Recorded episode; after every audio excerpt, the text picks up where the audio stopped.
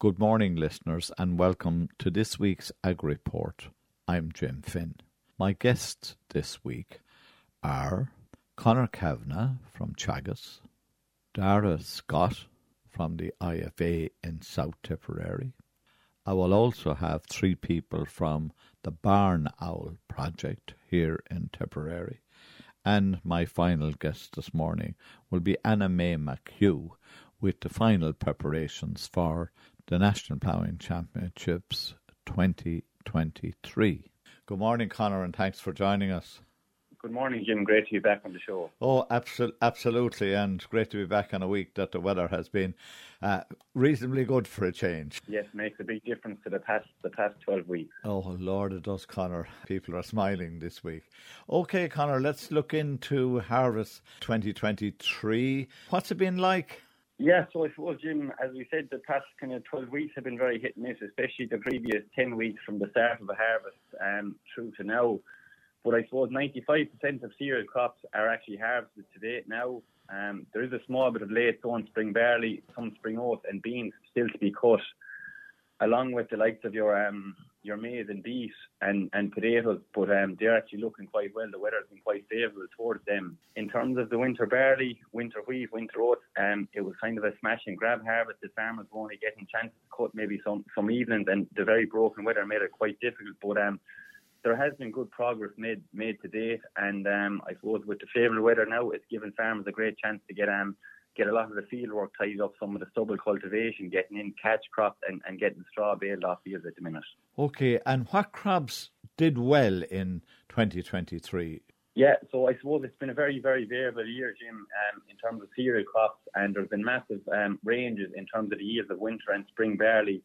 This kind of was pr- predominantly down to the, um, the sowing date and sowing conditions, and obviously weather conditions. But um, Winter barley, some crops yielded exceptionally well, up on four to four and a half ton, but more of them were down around two. So winter barley kind of averaged around, in around a three and a half, three point six tons, which would be significantly back on previous yields years. And also spring barley crops. There was obviously some spring barley crops set quite early, late February, early March, and obviously we know March came very wet mm-hmm. and the start of April. So um, to a big variation in sowing date. Some of the earlier sown spring barley done quite well, up towards three to three and a half, but some of the later sown stuff was, was, was quite back. Um, in terms of crops that have done well, winter wheat, winter oats done particularly well this year, with winter wheat averaging just over the four ton, and winter oats um, about three three point seven five ton per acre, which would be quite good.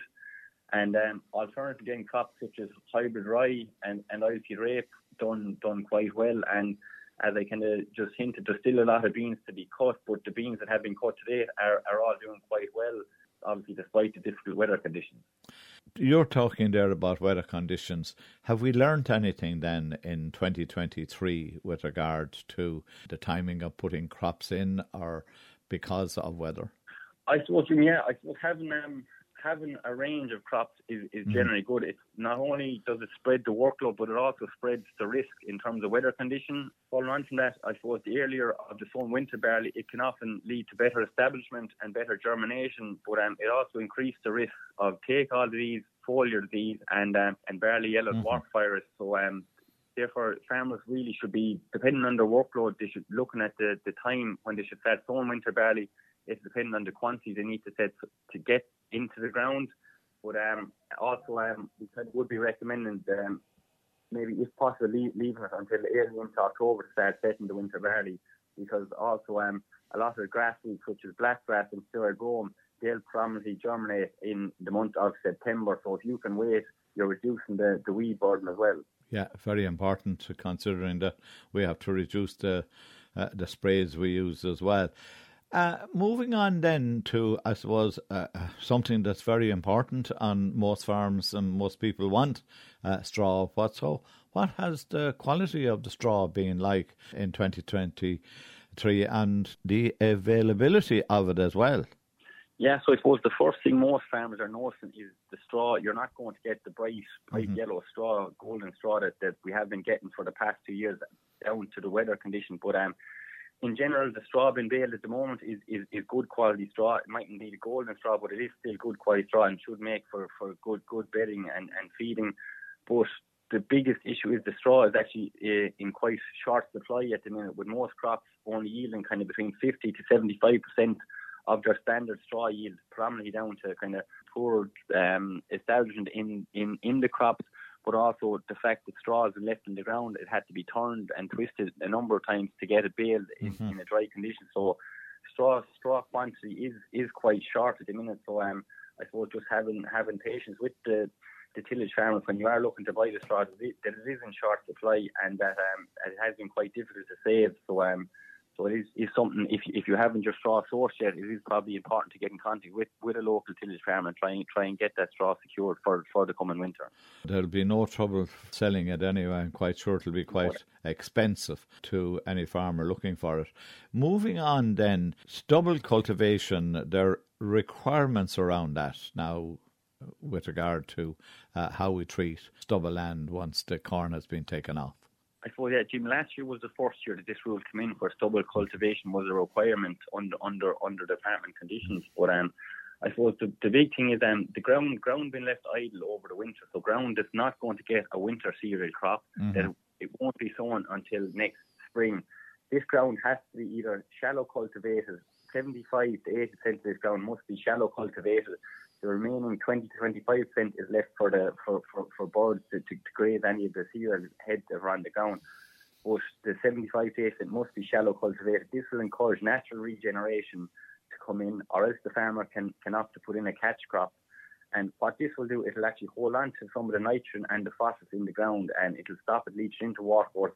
And it'll also put green cover over the soil over the winter, and this will protect the soil from soil erosion heavy rainfall. So um, it is actually a requirement that any ground that's destined for a spring crop is to be shallow cultivated to encourage natural regeneration. But it's not only disking or, or stubble cultivating the soil, but it's actually protecting the soil and it's holding on to nutrients. So it is, it is a benefit to the farmer uh, and, and, and the soil.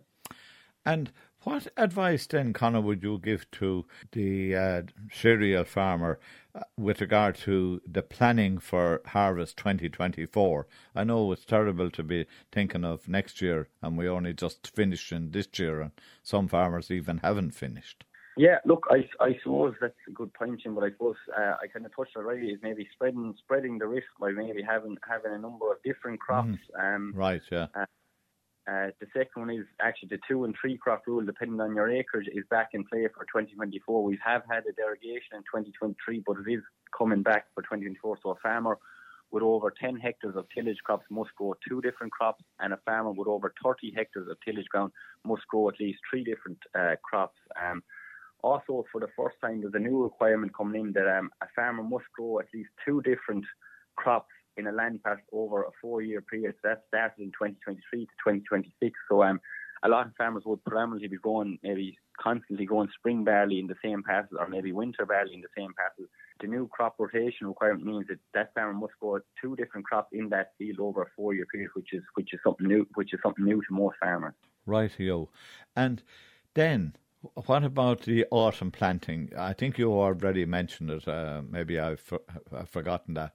That you're saying that we should be putting in those crops early October. Yes, I suppose the ideal time to be planting your your yeah. your, your winter your, like your winter wheat, your winter winter barley is is is is it maybe early the first half of October, and obviously oats maybe a small bit towards the back end of October, and um, obviously farmers are probably seeing there's a lot of field work going on at the minute. Farmers are putting in the winter winterized rape at the minute, which is um, going in in super conditions, so that should get a great establishment rate. But um, I suppose the question we get asked predominantly is um, the weather is super the second half of September. Will we go and we'll, we'll get in the winter barley, get it out way? It's not always the best case that the the barley yellow dwarf it has been known to uh, from research to take almost a ton and a half per hectare from from heavily infected crops. So holding off on, on, on setting the barley till, till October would be a big requirement, would be a big benefit to farmers. Okay. What about soil sampling on tillage ground? Yeah. So I suppose um, for, for all tillage farmers to be allowed to spread chemical P this year, um, an up to date soil sample must be in place for every five hectares of ground. So now that crops are harvested, it's an ideal time to be taking these soil samples. Ground conditions are dry, so there's, there's uh, the opportunity to get a good soil core and a good representation of the soil fertility in the field. So a farmer must actually have this soil sample taken before buying any chemical P coming going forward. And um, as you probably heard it from a lot of the news, and even farmers getting text messages from the farm. There's a new fertilizer database up and running now that any farmers buying fertilizer from the 1st of September on, if they're looking to buy any compound fertilizer, any fertilizer with uh, with chemical P in it, they'll have to have a valid soil sample to show that the ground actually needs that P. So now is a great time to be taking those soil samples. Connor, any events coming up in the county that we need to note?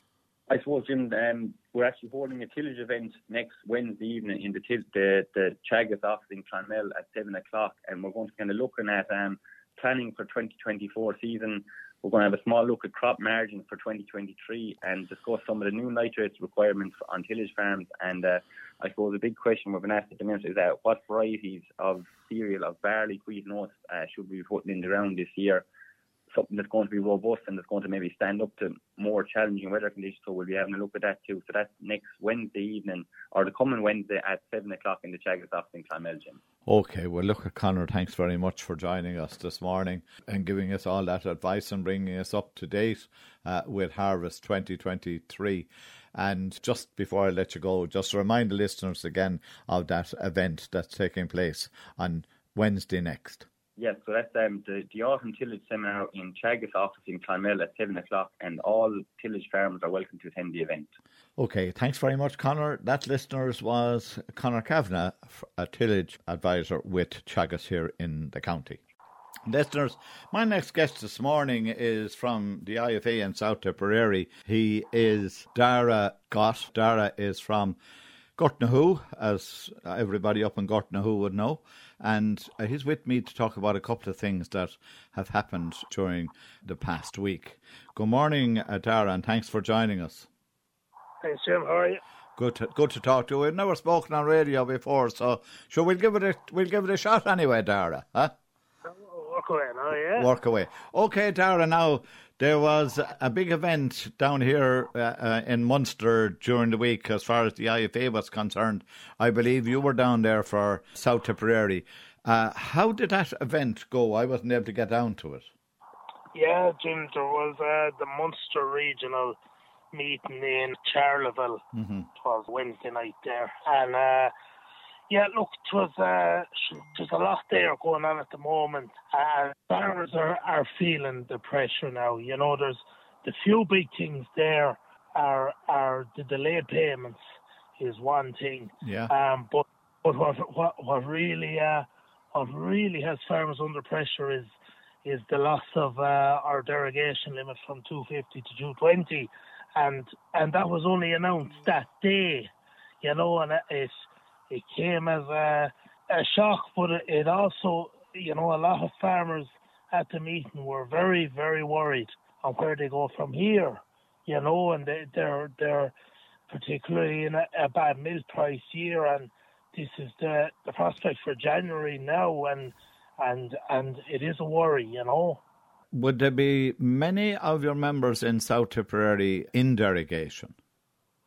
Look, like South Tip would be, would be a, a, a productive uh, county, as as they say. But yeah, yeah, look, there, there, there is there will be a lot of of derogation farmers there. I'm not exactly sure the exact figure, yeah. but you know, nationally we have seven thousand derogation uh, farms, mix of, of dairy and beef. Yeah. Um. Now the the department figures that came out today there's there'll be somewhere between 3,000 and 4,000 farmers affected by this cut uh, uh, of uh, and depending on where their stocking rate is uh, of what the severity is severity of it will be. Mm-hmm. Um, I, last year, a lot of farmers who were under that 220 yeah. limit were were hit by banding, you know, and yeah. banding they had the wiggle room last year. The stock rate went up a bit, but still they were okay. Some farmers rented land. We saw what happened yeah. to the land market last year with it, and that that that spread the load for them farmers. But you know who this who this really affects, Jim, on the ground, and you hear it now is is the average farmer, the farmer milking from seventy to hundred cows. They are the ones that are really feeling the pinch. They're very productive farmers and they're well established herds. Yeah. They don't the herds are, are, are that size. There's probably there's probably a, a, a parent and a son and daughter farming on that farm. There needs to be two incomes coming off that. And you know when you have when you have that ninety or hundred cow herd somewhere around there, Mm-hmm. they need every one of them cows to pay the bills. Uh, Of course they do. And what they have really done over the past, we'd say 30 years, they've started to concentrate on the dairy because that type of farm that you're talking about, uh, if we go back 30 years, they were they were they were a mixed farm and they would have had barley and they would have sugar beet if Thurles was open or whatever the case may be. So when they started going into dairy then, so now they have dairy on the whole platform. They were well, known. To be fair, a lot of them would have beef as well. Would they? You know, yeah. I, yeah. I, I, I, I was listening to to to, uh, to some Tirlán figures there today. Mm-hmm. 60 percent Tirlán suppliers have uh, have some sort of a uh, of a beef a beef uh, system going on the farm as well, whether it be bullocks or steers or, or, or stores being carried through or Right, a couple yeah. of heifers, but there's something there uh, going as well. And I suppose that that's that's a big risk now coming for for the spring. You know, will these cattle land in the marts uh, and be, be just just be sold off for whatever they can make to lighten the load? And you know, it, it, that puts pressure back on the beef trade. You know, and and it's this cut. You know, it just doesn't affect those dairy farmers. It it it, it trickles down across every other every other sector, and it has a and it has an effect on them. Right, so that was the big issue uh, on Wednesday night. To what extent then were the price of inputs uh, an issue on the night? price of inputs uh, wasn't so much of a talk on the price of inputs. Look, they are falling. Um, fertilizer has come back a little bit from the, the previous highs. Now it does need to come back more in line with the, the cost of production. Barley and, and meals, um, they are still very high. We're carrying a lot of costs from last year. Now they are creeping down, but they're creeping down very slowly. You know, the cost of production is still over. It, it, it isn't isn't meeting it. You know. Right, and of course, the current price for green barley is very bad. I'm not sure wh- where it'll settle. It'll probably be somewhere around 190 or 200 a ton Yeah. off the company. It it is very bad. Look, look I, I'm I'm I am a tillage farmer as well. Mm-hmm. Yeah. The last of it went in 2018. Mm-hmm. But uh, yeah, look, it it is very bad. Look, the the, the tillage. It's a pity after a great year last year, a bad price compounded by bad weather, uh, isn't isn't helpful at all. You know. Oh, definitely not, Dara. And of course, the uh, the other issue out there then that must be taken into consideration, and I'd say that got a bit of talk too on Wednesday night, and that is the price the factories are paying. Look, there were there's the the price has slipped. Yeah. You could say nearly for the last oh maybe six months now. You know, week on week, been creeping down there every month. And uh, we we we I finished some cattle here as well, and and you know the last of them went there this week, and it's uh, it's fair to say that it's significantly lower uh, than what we were receiving six months ago. Now there is somewhat of a stabilisation in the price, but it, it it still won't cover the costs of this year of what it what it costed to get those animals finished. Any other issue then on uh, Wednesday night that we Yes, should highlight? look, Jim, the, the the other big one was the delay payments Right. this year, you know, and and uh, look, look, IFA held a, a picket outside um outside agriculture. Oh, that's right. today How did that go? Uh, sure, look, it went it went uh, it went okay. We've we've uh, IFA have always said there, there was no reason for delaying payments this ye- this year. You know, I mean, ANC has pushed back a month on farmers. You know, traditionally ANC payments would have come in at the ploughing or there beforehand or Yeah. somewhere around there. That's back a month, and I suppose the the the base and the eco schemes now are split up. So the base is going to come in on the, the week of the 24th of October, while the eco schemes won't be coming in until uh, Halloween week, the 31st of October, and then the balance in December. So you know, farmers there who who would have always had repayments coming in around 10 times or tax bills and that. Yeah. These payments are pushed back and, and, you know, it leaves a hole in the bank account for a while, you know. All right, so that so I could see why that was causing uh, quite a stir at uh, that Munster meeting. Well, look at I I want to thank you for joining us. I hope we'll be talking again so soon, Dara, and let's hope that uh, things will improve, uh, like the weather has improved over the past uh, week, and let's hope it stays dry when we're ploughing. And of course, we'll have a bit of excitement at the ploughing. We'll have all the candidates for the various uh, national positions looking for our vote at the uh, ploughing championships. Certainly will. Elections are starting to heat up there now. Oh, they are, yeah, without without a doubt. So, look, Dara, thanks very much for joining us. That, listeners, was Dara Scott. Listeners, my next guests, they were with me again this time last year. They are Anya Lynch, who you all you know uh, is one of the leading environmentalists here in the county. We also have Tom Gallagher, who uh, I suppose is synonymous uh, with Cabra wetlands, as is, and I also have Liam Crow, who is also synonymous with uh, Cabra wetlands.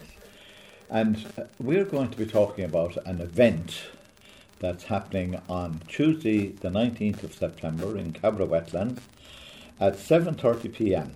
It is the event run by the Tipperary Barn Owl Group. So we're going to be talking about barn owls. Oh, Anya, let me come to you first. We were here talking about barn owls again last year. So I suppose the, the first question I'd ask you has the population, with all the work that you do, and you do quite a bit of it, has the population risen in the last year? Yes, Jim, and it's great to be able to say yes, it has. Barn owls are doing incredibly well in Tipperary. Um, we've definitely seen an increase in the number of breeding pairs that we have across the county. Some of those are in sites that we monitor, uh, which are accessible to us to get to, and some more of them are in sites which are inaccessible, but we would note that there's breeding activity at those sites. This year's been a very good year for barn owls. Um, the preceding winter was quite a mild one, which meant that uh, our breeding barn owl pairs were able to come into breeding condition much earlier than they normally would. So um, I think Tom will probably tell you about the box he has in his garden. But um, the barn owls there were definitely sitting on eggs around the middle of March, um, you know, and they were back at the breeding site from about uh, mid January. So that was great. Um, as I said, mild winter, the small mammals that uh, barn owls prey on, and they only eat small mammals, your wood mice, your bank voles, uh, your rats, your um, greater white-toothed shrews. They survived the winter quite well. They were able to start breeding a little bit earlier, and the barn owl, you know, so in touch with nature, um, is able to coincide its breeding cycle with those small mammal cycles. So we had an early year. We started inspecting our nest sites that we know of back in, I suppose, around the first week in June. Would you believe it? We still have nest sites still on the go, and we will be uh, inspecting those nest sites, those last couple of nest sites, over the coming weeks. So, a very extended and prolonged breeding season for the barn owls this year. Obviously, the rain can sometimes hamper activity because the barn owl does not have waterproof feathers, which means that it can't uh, fly in heavy rain. It only comes out at night time, and obviously, the nights in the summertime are quite short. So if you get a very wet night, it will fail to feed.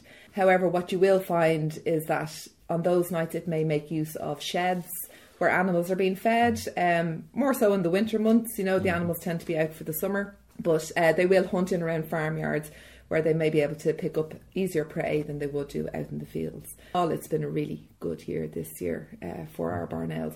And we had a national record this year. So, um, at a site down near Drum, we had the first record of seven barn owl chicks in the one nest. So that's never been recorded ever in Ireland before. Uh, so delighted to say that Tipperary had that record this year. There was fierce competition across the counties, and I'm delighted to say we hold that record. Okay, does that then augur well for 2024 that the population has increased considerably and that, that they will be, you know, that the population is on the rise and that uh, 24. Okay, we, we know there are climatic conditions that might affect it, but Yeah, all exactly. being equal. If- Exactly, Jim. So Yeah. what we'll see is uh, with this summer, with the early start to the breeding season, uh, barn owl Mm. chicks came out of the nest quite early, which meant that they had a whole summer to, pre- I suppose, to home in on those hunting skills and to perfect their hunting skills, Mm. so that when it comes into the winter months, that they've become really efficient, really good hunters. Mm-hmm. Because, like I said, it's more difficult to hunt in the winter due to the weather and all of that going on for them you know, we do know that a lot of young owls don't survive their first year due to starvation, due to inexperience, um, and one of Tom's young owls from his box there last fri- Friday was found dead on the M8 motorway down near Rockwell College, and probably what happened to that young owl was that it left here um, just outside Thurles and he flew off, found some very nice hunting ground in that lovely rough grassland alongside the motorway. Uh, very easy to hunt because there's nothing to impede its hunting. It can fly up and down and easily catch mice without banging into an electric wire or any of that kind of stuff. And unfortunately, um, obviously, uh, flew into a car. So focused on the hunting, possibly went to fly across the road, and very difficult to judge the speed and the distance of the cars at night time with the bright lights. But yes, if the population goes through and it's another mild winter, we'll have more young owls surviving into um, following uh, springtime. So it's really important that you know people put up boxes. It's a limiting factor for barn owls. There's, uh, I suppose, our new modern buildings don't provide suitable nest sites for barn owls. A lot of our old trees. Um, uh, no longer exist, so the holes in them aren't there. The barn owl is a cavity nester, so they like something to go into. So if you are in a position to put up a barn owl box, absolutely brilliant. You know, best to site it somewhere in around a farmyard if possible, because they are a farm bird and they do like to go in around buildings. So that's one of the best places to put it. You stand a better chance of maybe a barn owl finding your barn owl box, because like I said earlier, they will hunt in those farmyards during the winter when the we- weather is rough. They'll be making use of the sheds that you feed your animals in. Tom, thanks very much, Anya. Uh, you're after taking all the thunder now from the two No, guys. opened it up for them. right Opened it up. Tom, them. you published a leaflet, or the group published a, leaf, a leaflet during the, uh, the year, and you said that the barn owl was the farmer's friend. Yes. Barn owl is definitely a farmer's friend. It was a title given by the children in Ballycar School about 30 years ago when they did a project. And they named it the Barn Owl, the farmer's friend. And the reason was that uh, we have, from talking to farmers uh, who have barn owls in, their, uh, in, in the environment near their farmyard, they have no longer to put out poisons Poisons, yeah, okay. because the barn owl is a very effective vermin control mechanism in nature. Uh, one particular man who, who had bays and bays of cattle feed. Two barn owls moved into his shed that winter. He had absolutely no need to put out any poison, even though his shed was full of cattle feed. So uh, that was one place. Uh, another farmer said the same thing. Right. Once the owls move in, uh, Anya mentioned that I have owls, excuse me, very close to the house here. I've had no vermin all winter. I had two mice because I was feeding the birds. But I had no other vermin, no rats, no mice of any sort around the place. So it's a great, it's, it's definitely a farmer's friend. Of course, they're a beautiful bird as well. So any farmer who sees a farm, a, a barn owl in their farm, and look at it, they're taken by it. Mm-hmm. You know, as well. So it, it, it's a it's a win-win for both. Okay, and this was sponsored. Oh, This, I'm looking at the, the, the yeah, flyer. We got that flyer. We got that flyer. It's uh, four A5 pages, very short, very easy to read.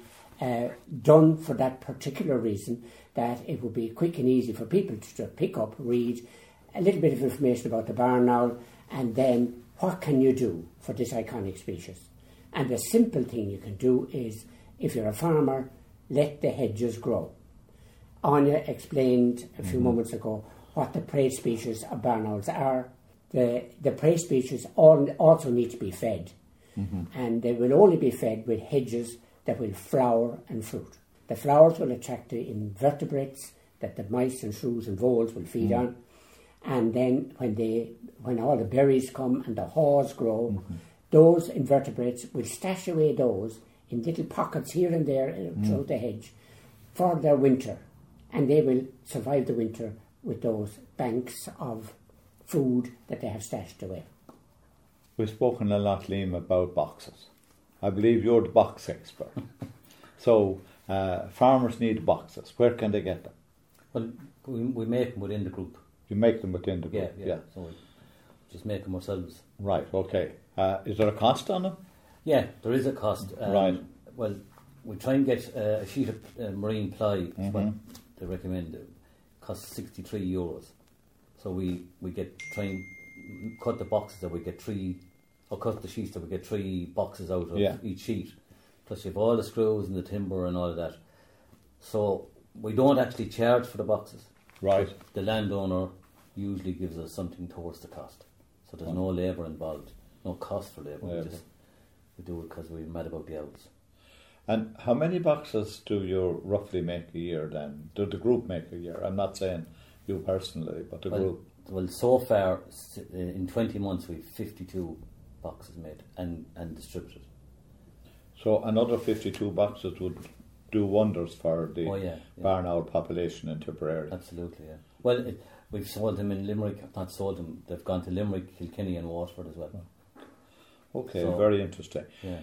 Somebody turns up on next, uh, not next Tuesday, but Tuesday the 19th uh, at 7.30. What will they see or what will they hear?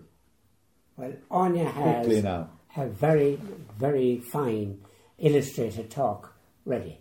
Okay. And it will bring out the importance of the species and uh, the, the, wonder and awe that goes with the barn owl, uh, how it is equipped to do its job. And she will talk a bit on the habitats. Right. The habitat for the barn owl and how you can enhance that with actually no extra cost to anybody, just to get it get it uh, uh improved and enhanced. Most farmers have rice hedges in their land. Those particular hedges can be enhanced so that the barn owl has good hunting habitat. Mm-hmm. And we see that in one particular farm just inside the Kilkenny border. Uh, can I name him? Tommy? Tommy Tommy has a farm with fine hedges. He's an intensive dairy farmer. Mm-hmm. But in his farm he has barn owls, long-eared owls, kestrels and buzzard mm-hmm. breeding on his farm. Okay. So, so I can tell you, and it's no extra cost then mm-hmm. to any farmer to let the hedges up and grow. And you can let hedges up and grow for decades. They just don't have to have a cycle of three years or five years. You can let it grow. I know one man, he has a cycle of 10 years for his hedges. That's fine. But I mean, the longer you can leave the hedges grow, the better for the farm, for, for wildlife in general as well as the barn owl itself. Okay, and Liam, mm. will you have boxes there on the night? Yeah, yeah, Okay, for people to see. Yeah. No okay, problem, yeah, and I believe you're having a raffle. We're having a raffle. Well, we we don't charge for the event. Uh, we don't charge; it's free, and all are welcome to come. Children of all ages, as I say, right, because okay. uh, you know people just melt like children when they see the barn owl. And uh, we will have the raffle. Uh, probably a few nest boxes and things like that okay. will be raffled. And that's how we pay for the use of the centre. Okay, well look at I hope you have a wonderful night on the 19th at 7.30 and I sincerely hope when we sit down again this time next year that we will have double the barn owls that we had in 2023. To, on, to Anya, Tom and Liam, thanks very much. Thank you. Thank thanks. you, Jim. Thanks, Jim. Thanks, Jim.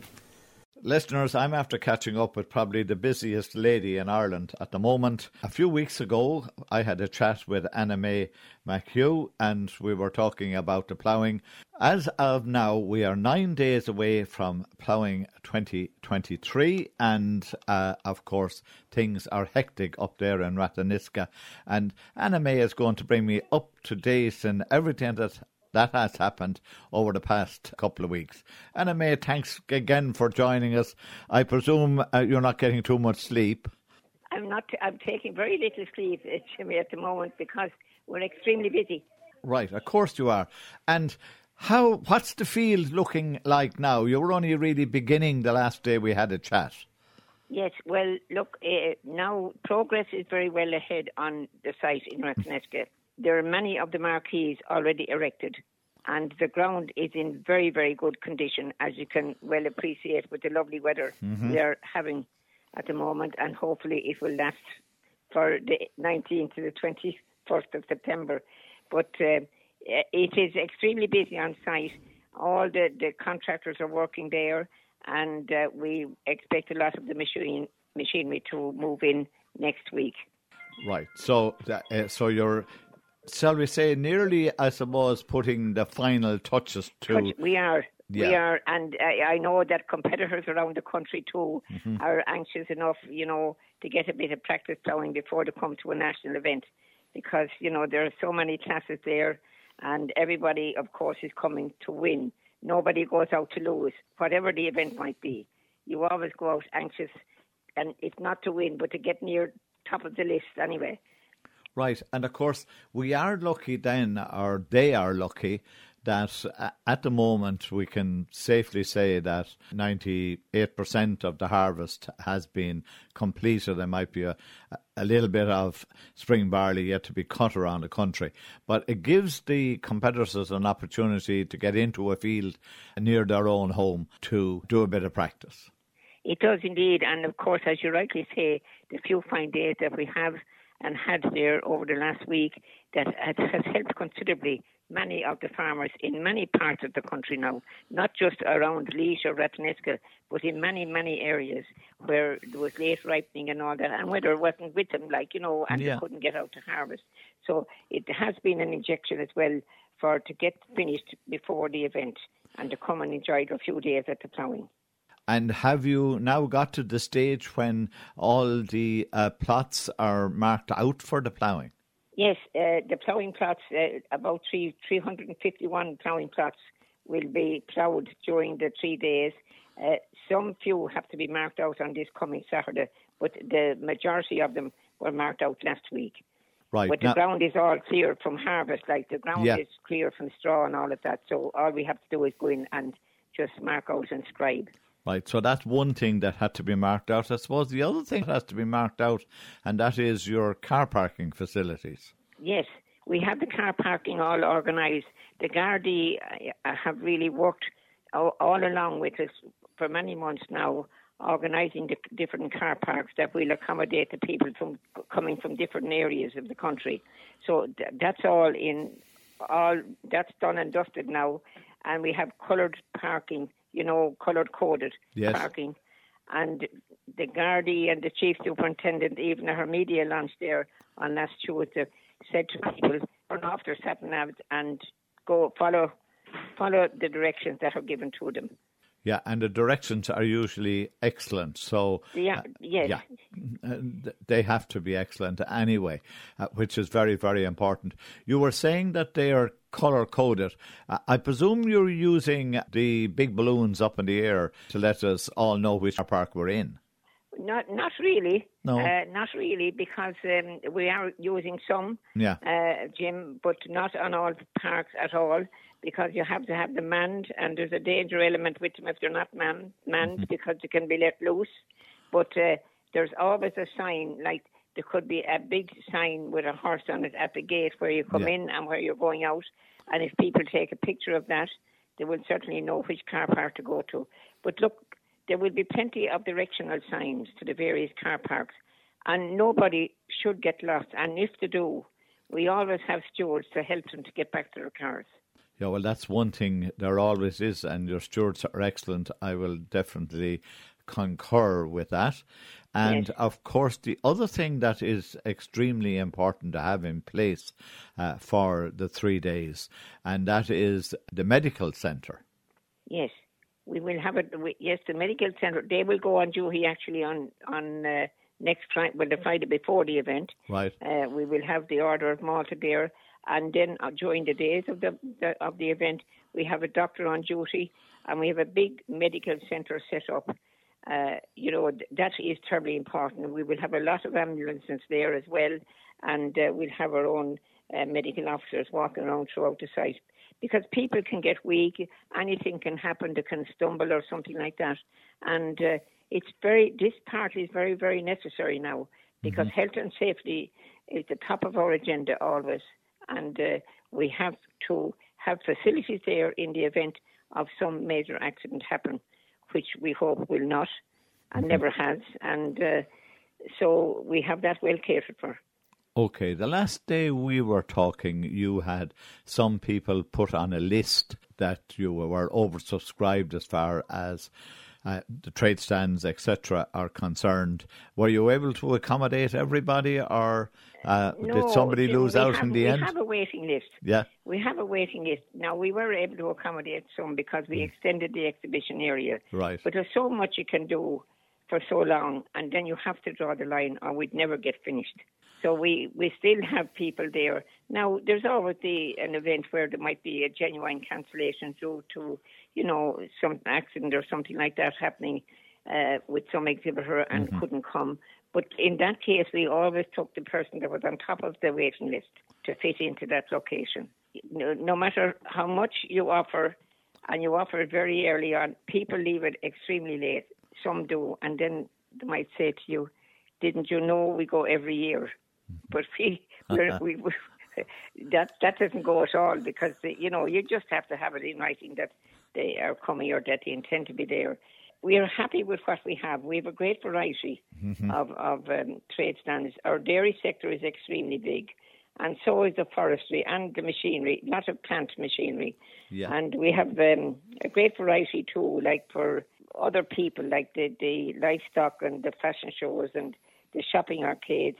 All that makes it worthwhile for nearly every member of the family, really, including the kids. We have a little playground for them as well. Dignitaries then that you have coming, uh, I presume uh, His Excellency the President will open the ploughing 2023 on the first day. Yes, yes. And we have uh, then the blessing of the grounds, of course, as well. We have uh, representation of the different denominations, and the um, papal nuncio will be attending on day one as well, and, and many other dignitaries. But look, everybody that comes is a dignitary in their own right, in my opinion. You know, people come there year after year, supporting us, loving their day out, renewing acquaintances, and uh, that gives us a great incentive to keep going. It's lovely to meet them, and some people will come and say, "Look, we left at four thirty this morning to get here in good time," and that is very true from Donegal and the further Sligo and those places. They leave extremely early. Then they might say to you in the evening, "We don't want to go back. Can we get accommodation somewhere? We didn't see enough." But you'll get that all during day one. Yeah, of course, that's that that'd be normal. Anyway, you have an extra little bit of excitement this year. Nothing got to do with you or the ploughing, but uh, the two farming organisations will be, uh, I suppose, canvassing for uh, two new farm leaders to, with a new leader with the IFA and a new leader with the ICMSA. Absolutely, and of course, one of the le- one of the people canvassing, I'd say, very strong, is a leishman. I'd say it's in so. his, in his own territory, yes. you know. And uh, then it's the last, it's the last uh, national ploughing before it's a general elections. I don't think they might. I don't think the general elections will be coming up maybe before the next ploughing. I don't know. I don't But, know uh, either. But the the, uh, the definitely the IFA election and and the other they they'll be coming up before the next. Uh, oh, they were, yeah. that, so this is their golden opportunity for them to do their canvassing. Of course, and it'll add that little extra bit of excitement. Look, does, before I let you go, what's your advice to anybody leaving uh, Tipperary or Clare or wherever they're coming from? What's your advice to them? I Uh, would say if- follow the road, follow the instructions that you get. Look, we'll have uh, Gardaí as far as Urlingford, uh, uh, down Tipperary way, Mm-hmm. and up M- Mount Mary, Tullamore, uh, Kilcullen, all around that area.